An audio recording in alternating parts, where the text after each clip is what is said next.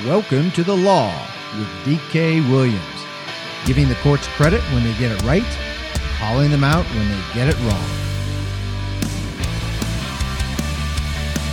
Welcome back to the law. I'm DK Williams, and this is episode 54 Nixon versus the United States. Now, Nixon versus United States is the U.S. Supreme Court case on impeachment and removal from office. But it's not about Richard Nixon, because Richard Nixon resigned in 1974 as president to avoid impeachment and subsequent removal by the U.S. Senate. The Nixon in this case was a federal judge who had this case heard in 1993, or was decided in 1993. His name is Walter L. Nixon Jr. We'll get into why he was impeached and removed from office, but it's just kind of coincidental that the major case on impeachment and removal from office involves a guy named Nixon, but it's not Richard Nixon, who wasn't impeached at all because he, he quit before that. Uh, Richard was basically told by Senate leaders, Senate Republican leaders, that, hey, man, jigs up, bro. If you don't resign, this is going to be embarrassing. And yes, we are going to vote to get you out of here because what you've done is just untenable. And Barry Goldwater was one of those Republicans, Republican senators that went to talk to Richard Nixon and said, "Yo, dude, jigs up, man. Get out of here if you want to save some face. Otherwise, you're going to be kicked out." But that's not who this case is about. And remember, and most of you probably know this, the House impeaches or brings charges. They allege bad conduct, like an indictment in a criminal case, although impeachment and removal is not criminal at all. It's just what it is. It's its own thing. It's impeachment and removal. If the House impeaches, brings charges, says we want to get rid of this guy, that only has to be by uh, just over 50%, no supermajority. But then the Senate must try the person and Trump's in the news, right? Dem- Democrats in the House are talking about impeaching him and they must lay out why they want him impeached or think he should be removed from office. But then the Senate has a trial. The Constitution says the Senate will try whoever the person is on the impeachment, on the charges brought by the House. Now, to be removed, to be convicted, but it's not criminal, so that kind of makes it fuzzy. Can be confusing, but you still say convicted even though it's not a criminal case. If Trump's convicted of an impeachment, he's not going to jail. They can just kick him out of office. But that's the language that we use. But in order for the Senate to kick him out or anybody subject to impeachment and removal, any federal officer. The Senate has to vote to, to convict on the impeachment by two thirds, so that's a supermajority. It's not easy to do. And we'll talk about that. As always, The Law with DK Williams is brought to you in collaboration with SpeakEasyIdeas.com. You can subscribe to The Law and other Speakeasy Ideas podcasts through your favorite podcast app and go right to SpeakEasyIdeas.com, do the little slash, type in The Law, and they will all be up there. Follow this podcast on social media, Twitter at The Law, DKW, and on Facebook.com slash The Law with DK Williams. I'd love to hear from you. Uh, if you want to, if you'd like to, please like it, thumbs up, whatever you do these days. Leave a review on the Facebook page. That helps get the uh, the podcasts broadcast to more places. And I am available for speaking engagements, consulting, and teaching. One thing I uh, would like to do is teach homeschool students about the Constitution. So if you're interested in that or any of that, you can contact Bethany at speakeasyideas.com for details on that. One more thing before we jump into this week's case. I want to comment briefly on another case that's been in the news this week. It's actually three cases, but they're all about the rights of the LGBTQ community in the private workplace. Now, I discussed these cases in some detail back in episode 31, but the headlines, the current headlines this week, and it's the week of October. Well, today's Wednesday. I'm recording this on October 9th, 2019. The headlines this week, a lot of them are misleading. Not all of them, some of them get it right, but a lot of them are misleading. And it has been in the news this week because these cases were argued this week at the current term of the Supreme Court, which just opened recently. Some headlines incorrectly posed the question something like, Supreme Court to decide if LGBTQ workers should have rights or something like that. But that's not what the Supreme Court is doing at all. The Supreme Court is not making a policy decision. The Supreme Court isn't saying, is it a good idea for the LGBTQ community to be protected from being fired because they're in the LGBT community? They're not deciding that. That's not what the Supreme Court does. What the Supreme Court is doing in this case is interpreting the Civil Rights Act of 1964, the words in that statute, to decide if that act's prohibition on discrimination based on sex Civil Rights Act, 1964, says, among other things, you can't discriminate based on sex. Does that prohibition apply to transgender and homosexual people, the LGBTQ community, all of it? So the Supreme Court's not making policy on this. They're not deciding if that's a good idea or not, or if that community deserves protection. They're not doing that. And that's the way it has been posed by a lot of the media. So don't fall for that. Congress makes the policy. And Congress did that in 1964 when they passed the Civil Rights Act in that year.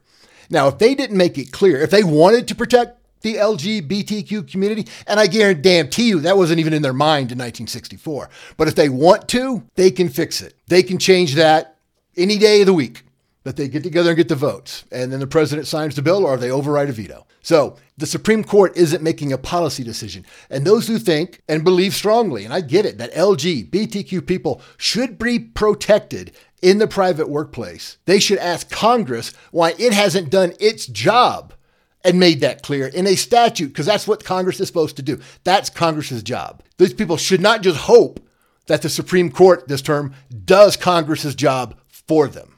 Okay, moving on. If you want more than that, go check out episode 31.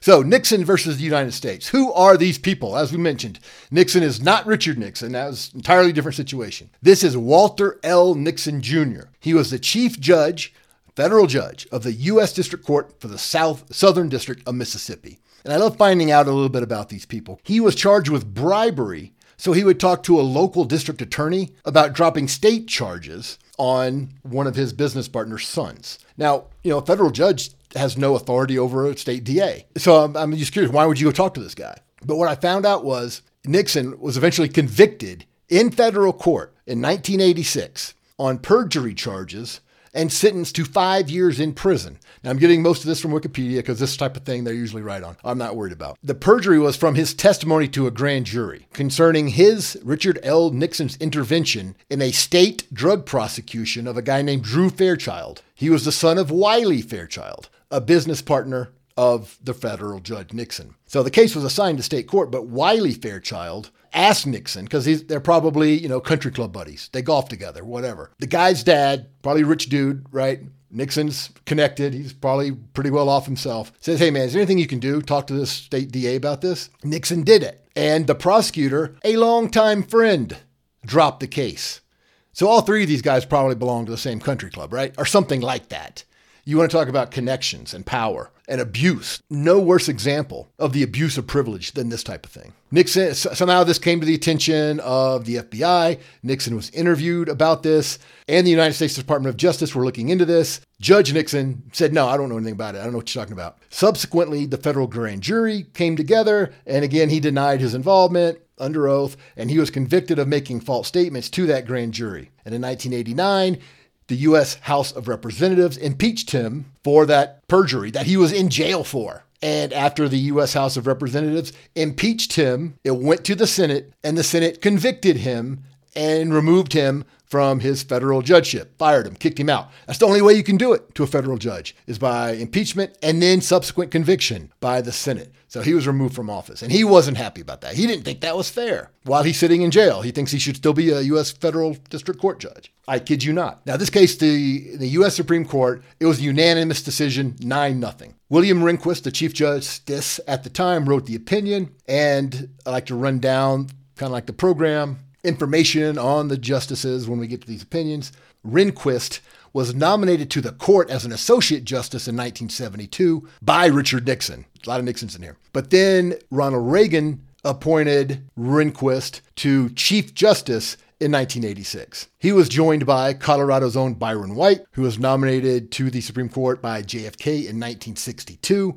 White also wrote a separate concurrence and he was joined by Blackmun in that, but they are they're all nine of them are on the majority opinion. There's no dissent. Harry Blackmun was appointed by Nixon, again, the President Nixon, in 1970. John Paul Stevens was nominated to the bench, the U.S. Supreme Court bench, in 1975 by Gerald Ford. Stevens also wrote a concurrence. Sandra Day O'Connor, appointed by Reagan in 1981. And I mentioned Goldwater once. One more quick story about Barry Goldwater. Obviously, Goldwater's from Arizona. Sandra Day O'Connor, also from Arizona. The moral majority was a big thing back here in, in the 80s, right? Or early 80s. And Jerry Falwell didn't really like Sandra Day O'Connor. He didn't think she was religious enough. And Falwell, this is the original Falwell, senior, said that it was the duty of every good Republican to oppose Sandra Day O'Connor's appointment. Well, Barry Goldwater was friends with her and he liked her. And he said in response to Falwell, I think it's every good Republican's duty to kick Falwell in the ass. There you have it, true story. Also in the majority, Antonin Scalia, nominated by Reagan in 86, and Anthony Kennedy, nominated by Reagan in 88. David Souter, who was appointed to the Supreme Court by George H.W. Bush in 90. And you want to talk about some of the most disappointing things H.W. Bush did, nominating David Souter was one of them. He also wrote a concurrence, but he's on the majority. Now, this is what I didn't even think about until I was going over the different justices here. Clarence Thomas, also on the bench. He was the youngest or the, the, the least senior justice on the bench at the time. He was appointed by HW in 91. Okay, so HW got that one right. So he did Souter in 90, and HW then nominated Thomas in 91. So he had two justices in consecutive years. Thomas is still there, right? Souter resigned in 09, and he's still alive today, which I, had, I didn't even think about it. I figured he's been off the Supreme Court for so long, I assumed he had died sometime. He's still around, he's doing okay, but he just didn't want to be in the court anymore. So he retired 10 years ago. And Souter, when he retired, Obama replaced him with Sonia Sotomayor. So think how different the court would be if HW had made a good appointment who was still on the court, sitting in Sotomayor's seat next to Clarence Thomas. But he did not. He nominated Souter. Souter was a deciding vote in the Kelo decision, which we also talked about in episode 20. So go check that out. So, anyway, I learned that. David Souter, still around, retired 10 years ago. Clarence Thomas, still on the bench. HW's other appointment. So, on this particular Supreme Court, by the party of the president who nominated them, eight were Republicans and one was a Democrat for whatever that's worth. The Democrat was Byron White. So all of this gnashing of teeth you see now about some of the progressives going, oh my goodness, we can't have another Republican nominated justice on the bench. This is not an anomaly. And we talked about a case recently also where by the time FDR was done with being president, he had eight of the nine justices on the Supreme Court. I don't think the progressives were worried about that. Again, they have selective outrage. All right, the facts in this particular case. Person arguing this case before the Supreme Court was H.W.'s Solicitor General, Ken Starr.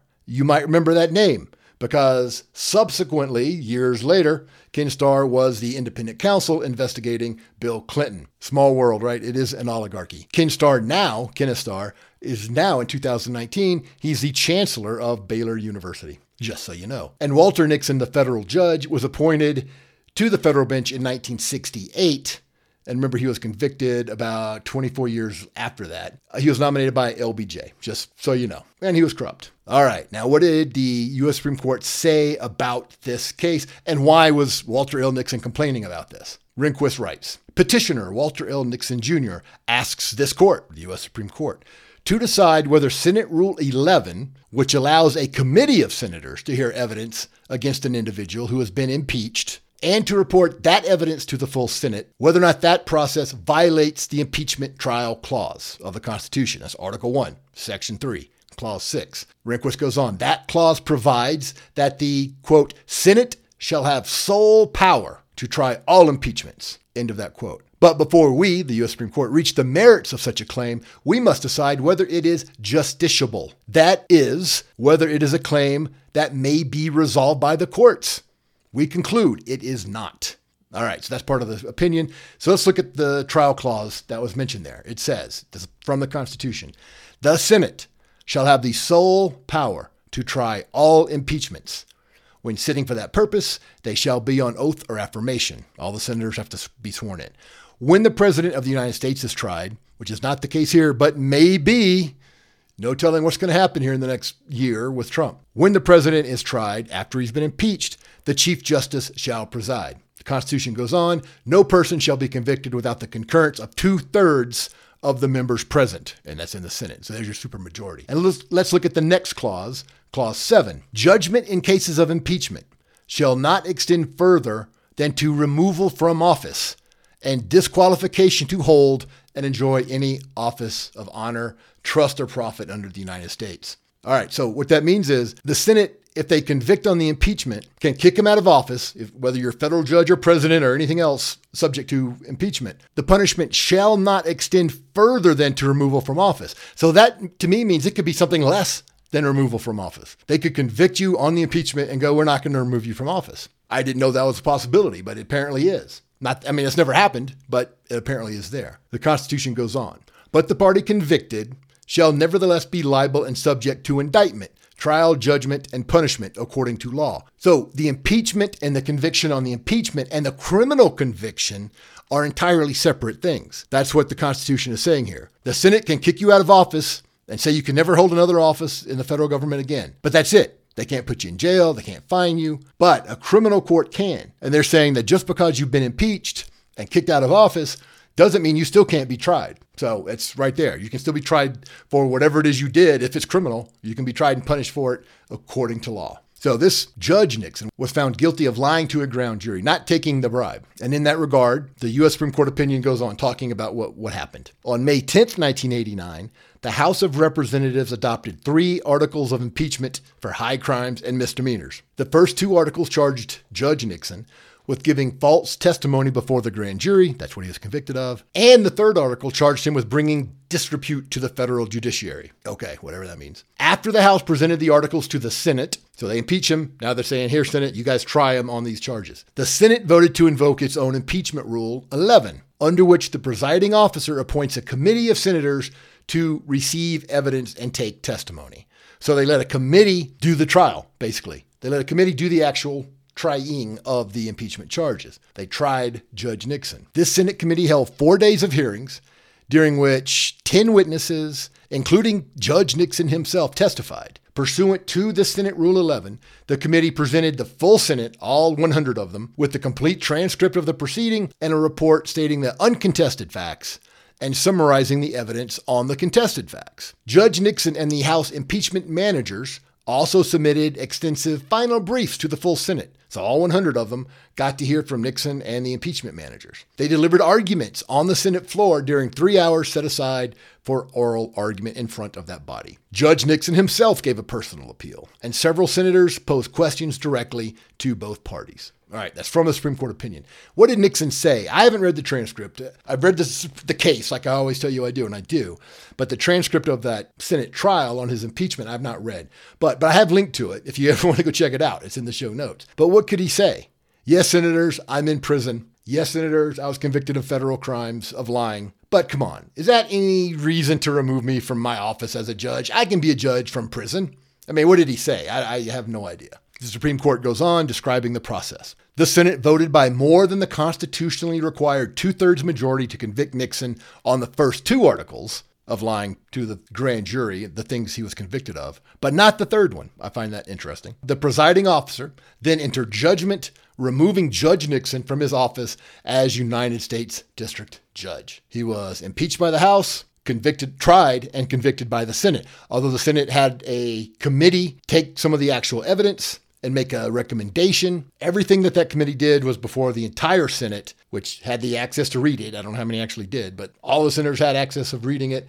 And they heard arguments. The entire Senate heard arguments based on the evidence that was taken in the committee. So this is Nixon's argument that he made after he was kicked out, convicted by the Senate. The Supreme Court says explaining this argument. Nixon thereafter commenced the present lawsuit, arguing that Senate Rule 11 violates the constitutional grant of authority to the Senate to try, and that's in quotes, that's the magic word, the authority of the Senate to try all impeachment because it prohibits the whole Senate from taking part in the evidentiary hearings, right? Because they had a committee do that. Nixon sought a declaratory judgment that his impeachment conviction was void and that his judicial salary and privileges should be reinstated. So he filed this lawsuit trying to get his salary back while he's sitting in federal prison. Both the district court and the court of appeals ruled against him, finding the issue was non justiciable. And that's what the Supreme Court said they had to do first. The Supreme Court agreed with the lower courts. So, what is non justiciable? The Supreme Court says it involves a political question. They go on, Supreme Court. The language and structure of this clause are revealing the impeachment and conviction clause process in the Constitution. The first sentence of this clause is a grant of authority to the Senate, and the word sole indicates that this authority is reposed in the Senate and nowhere else. So the Supreme Court concludes the Supreme Court has no authority to review what the Senate does. Sole authority to the Senate means no one else has any authority on the topic, not even the U.S. Supreme Court. So conviction on the impeachment by the Senate is completely a political issue entirely up to the Senate. That's therefore non justiciable. That's the word. Now, Justice White, in his concurrence, agreed that Nixon's case was non justiciable, but he wanted to leave open the possibility that the Senate could do something so extreme that it would not properly be called trying the impeachment, like flipping a coin. Most of the court wasn't worried about that remote possibility, but White just wanted to leave that out there. Back to the majority opinion. Petitioner, the Judge Nixon, argues that the word try in the first sentence imposes by implication an additional requirement on the Senate in that the proceedings must be in the nature of a judicial trial. From there, petitioner, Judge Nixon, goes on to argue that this limitation precludes, prohibits the Senate from delegating to a select committee the task of hearing the testimony of witnesses, as was done to him pursuant to Senate Rule 11. So then the Supreme Court gets heavy into the weeds into 1787 definitions of the word try. It's a great example of textualism. What did the word mean in 1787 when these people were debating the Constitution and decided on these words? The Supreme Court says, based on the variety of definitions that they discussed, we cannot say that the framers used the word try as an implied limitation on the method by which the Senate might proceed in trying impeachments. The court goes on to say there's three constitutional requirements. That's it. Beyond that, the Senate has sole authority, complete and utter authority. And those three things are that the members of the Senate must be under oath, a two thirds vote is required to convict, and the Chief Justice presides when the president is tried. So that third one doesn't apply to this case. The court says these limitations are quite precise, and their nature suggests that the framers did not intend to impose additional limitations on the form of the Senate proceedings by the use of the word try in the first sentence. So again, Senate has sole authority. Sole, that's the word in the Constitution. They have complete authority. This is entirely a political process. And that will be relevant if Trump is impeached and tried. The word sole is used to describe the Senate's authority in the trial, but it's also used in describing the House's authority in impeachment. The House has sole authority to impeach, to make the charge. So that is also an entirely political process. And it only takes a simple majority in the House. So there's no appealing to any federal court or the Supreme Court directly to them. There's no appealing if someone is impeached that, hey, that wasn't fair, or there wasn't sufficient evidence to impeach me or to convict me I didn't get due process. None of that matters. This is not a criminal case. It is not a criminal proceeding. None of this is. The Constitution makes that explicit, like we talked about. This is entirely a political process. The only requirement for being impeached is a majority of the people in the House votes to impeach you. The only requirement to be removed from office on that impeachment is the Senate tries you on that. And whatever they do, there is no appeal. The Supreme Court points out, quote, the sentence in the Constitution provides that, quote, the Senate shall have the sole power to try all impeachments. We, the Supreme Court, think that the word sole is of considerable significance. Uh, yes, it is. Indeed, the court goes on, the word sole appears only one other time in the Constitution with respect to the House of Representatives' sole power of impeachment. So again, so whatever the Supreme Court says here about the Senate's authority to try an official would apply to the House's authority to impeach, would it not? It must. It's the same word in both places, describing the authority of the House, describing the authority of the Senate. The court goes on. The common sense meaning of the word sole, S O L E, is that the Senate alone shall have authority to determine whether an individual should be acquitted or convicted of the charges in the impeachment. The dictionary definition bears this out. Sole is defined as having no companion, solitary, being the only one, and functioning independently and without assistance or interference. If the courts may review the actions of the Senate in order to determine whether that body tried an impeached official, it is difficult, the court says, to see how the Senate would be functioning independently and without assistance or interference. Can't get much clearer than that. I think they're absolutely right. But if someone is impeached and removed from office, I guarantee you some lawyer somewhere will gladly argue that the plain meaning of the Constitution and this case doesn't actually mean what it means. And I want to say something about Nixon, Judge Nixon's next argument. He argues that the word sole was merely a cosmetic edit added by the Constitutional Convention's Style Committee. Now, I've seen this argument a few times, and I believe it should be put to bed by now. The Style Committee made changes after the, the bulk of the Constitution had been adopted. They go, all right, we're good on all this. And then they say, okay, Style Committee, put this all together into one document, all those different things we talked about. And if there's any buts where there should be an and or whatever, fix all that. So the Style Committee made changes that were then adopted and ratified by the entire Constitutional Convention. Therefore, whatever changes the Style Committees made were adopted and ratified by the entire Constitutional Convention. They're part of the document. The end. It's not complicated. But Nixon's lawyers tried to make it complicated, and it's the appellate version of the Chewbacca defense. And if you're not familiar with South Park, look that up. That's where the Chewbacca defense term comes from. The Supreme Court goes on, we must presume that the committee did its job, the style of committee. This presumption is buttressed by the fact that the Constitutional Convention voted on and accepted the Committee of Styles linguistic version. Exactly. The court points out the absurdity of this argument, carrying Nixon's argument to its logical conclusion, would constrain us to say that the second to last draft of the Constitution would govern in every instance where the Committee of Style added an arguably substantive word. Such a result is at odds with the fact that the convention passed the committee's version and with the well established rule that the plain language of the enacted text is the best indicator of intent. Exactly.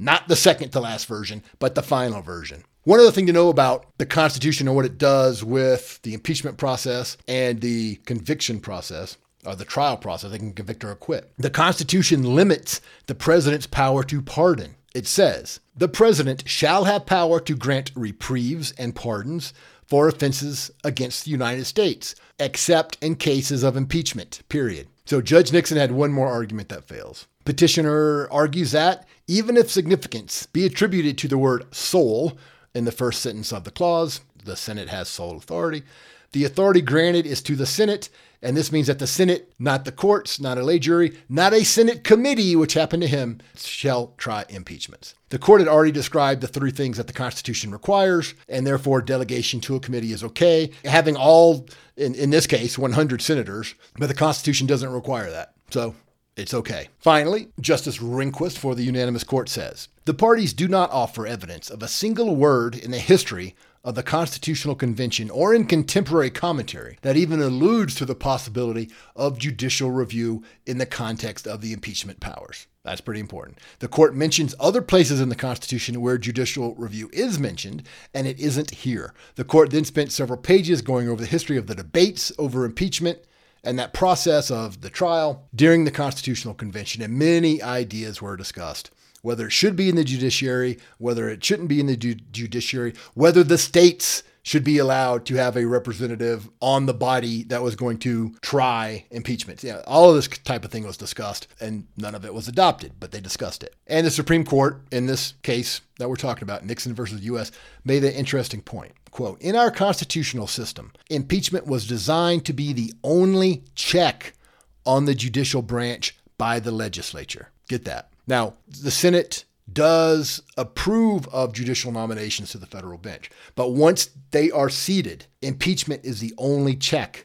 on the judicial branch by the legislature. So, one of the times they quote Hamilton, Hamilton talks about how hard it's going to be for the impeachment and removal of someone because that's the way it's designed. Then the court goes on to note that judicial involvement, if the judges, if the federal courts and the U.S. Supreme Court are going to rule on the validity of the legislative process of impeachment and trial, judicial involvement in that process, even if only for purposes of judicial review, according to the U.S. Supreme Court, is counterintuitive because it would eviscerate the important constitutional check placed on the judiciary by the framers. Because if the check on the judiciary that the legislature has is to impeach a judge, having the, judiciary able to overrule it really puts a damper on that check. Nixon also argued that no judicial review would allow the legislative branch to control the judicial branch. Basically, the legislative branch could say, hey, you guys are going to do this, or we're going to impeach every last one of you. Again, that's never, it's going to be too hard to happen. That, as a practical matter, wouldn't happen. Could you write a science fiction book? Would that happen? Sure. It's not going to happen. But the Supreme Court says the founders made impeachment really hard so that that kind of thing couldn't happen. First, you've got the accusers in the House are totally separate from the people that are going to be doing the triers of the impeachment in the Senate. Plus, the two thirds requirement in the Senate makes it hard to do so, which is the idea. Court got into one more thing that makes judicial review of this process a bad idea. And this would have application to any potential Trump impeachment and removal. But again, that two thirds requirement in the Senate makes that almost impossible. The Supreme Court says We agree with the Court of Appeals that opening the door of judicial review to the procedures used by the Senate in trying impeachments would expose the political life of the country to months or perhaps years of chaos. The legitimacy of any successor, like if the president is impeached, who replaces him, the legitimacy of that successor, and hence his effectiveness, would be impaired severely, not merely while the judicial process was running its course, but during any retrial that a different constituted Senate might conduct if its first judgment of the conviction were invalidated. Equally uncertain is the question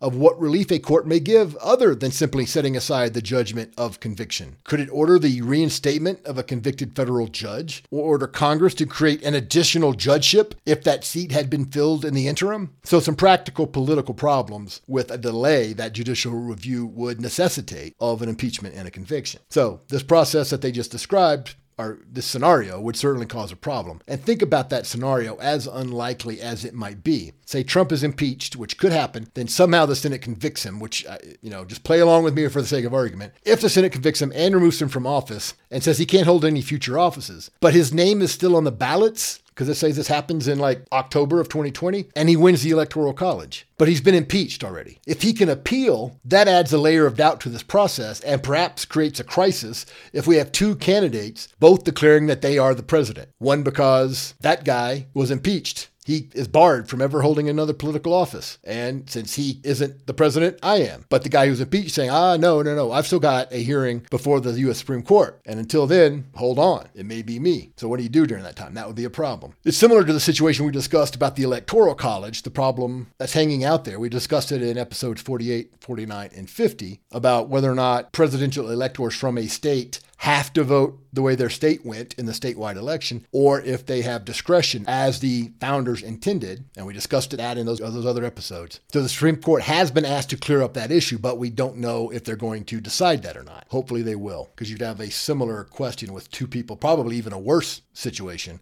with two people having valid arguments that they won the Electoral College. One guy wins because everybody is supposed to vote according to the way their states went, and another guy winning if they are allowed to vote for whoever they want So that needs to be resolved really does before the November 2020 election. The final word of the Supreme Court in this case, Nixon versus the United States, they say, We conclude, after exercising that delicate responsibility, that the word try in the impeachment clause does not provide an identifiable textual limit on the authority which is committed to the Senate. In other words, the Senate can try and remove anyone they want from office, and the courts have zero authority to hear an appeal because the Senate has all of the authority sole authority. Keep that stuff in mind as this modern process takes place with the Democratic led House discussing impeaching Trump, because all of that is relevant. I'm DK Williams, and this has been The Law, episode 54. Nixon versus the United States. We're brought to you in collaboration with Speakeasy Ideas.